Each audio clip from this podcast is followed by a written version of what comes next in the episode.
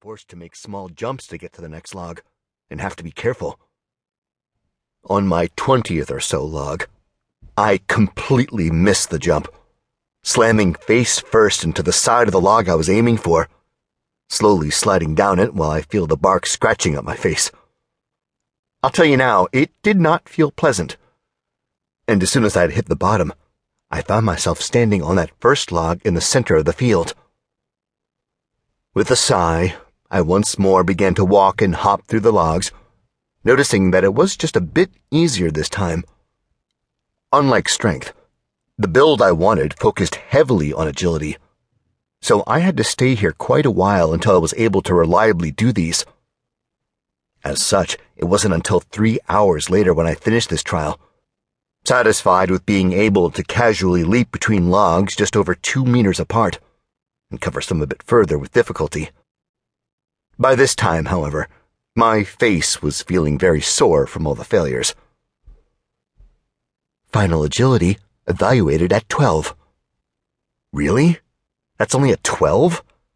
I was hoping for at least a 15. I shook my head again at that message before waiting for the scene to shift again. This time, when I arrived at my next trial, I found myself sitting down at a small table in a well lit room. In front of me was an 8 by 8 chessboard, though nobody was sitting at the opposite side. Don't worry, still here. Arya spoke up as the first pawn moved on the other side of the table. We're just going to do this for a while until I beat you enough that you're satisfied.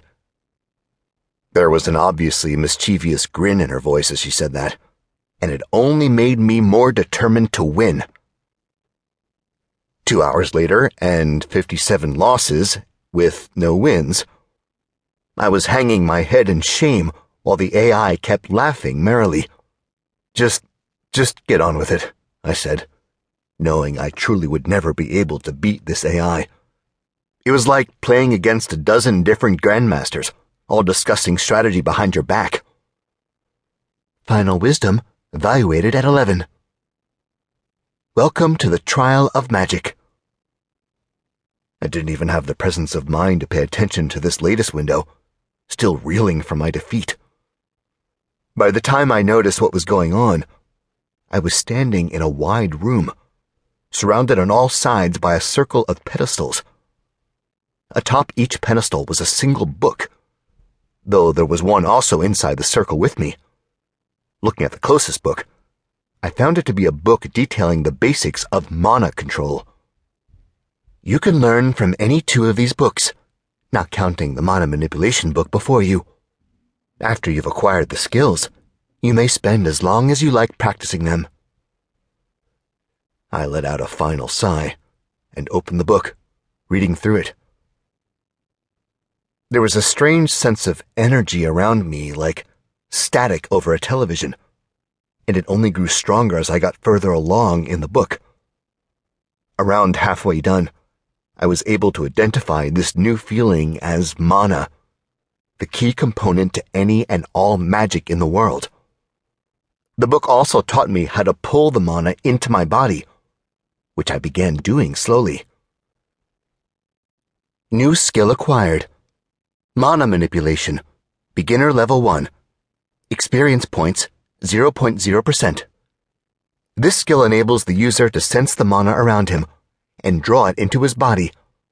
Higher levels will allow for more complex manipulations. Seeing that I had properly learned the first skill, I set it down on its pedestal and walked around to take a look at the books around me.